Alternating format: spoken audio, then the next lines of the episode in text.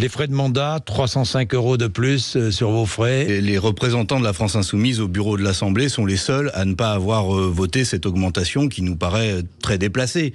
Il y a beaucoup de choses à augmenter dans le pays. Nous, on se bat pour l'indexation des salaires parce qu'il y avait d'autres mesures et que c'était un vote global. Vous êtes adepte de ça, vous les macronistes, on met tout dans le même paquet. Mais nous sommes contre cette augmentation et nous ne l'avons pas votée et nous sommes les seuls à ne pas l'avoir votée à la France Insoumise. Bon, on va passer à autre chose. Euh, on va passer à la colère agricole.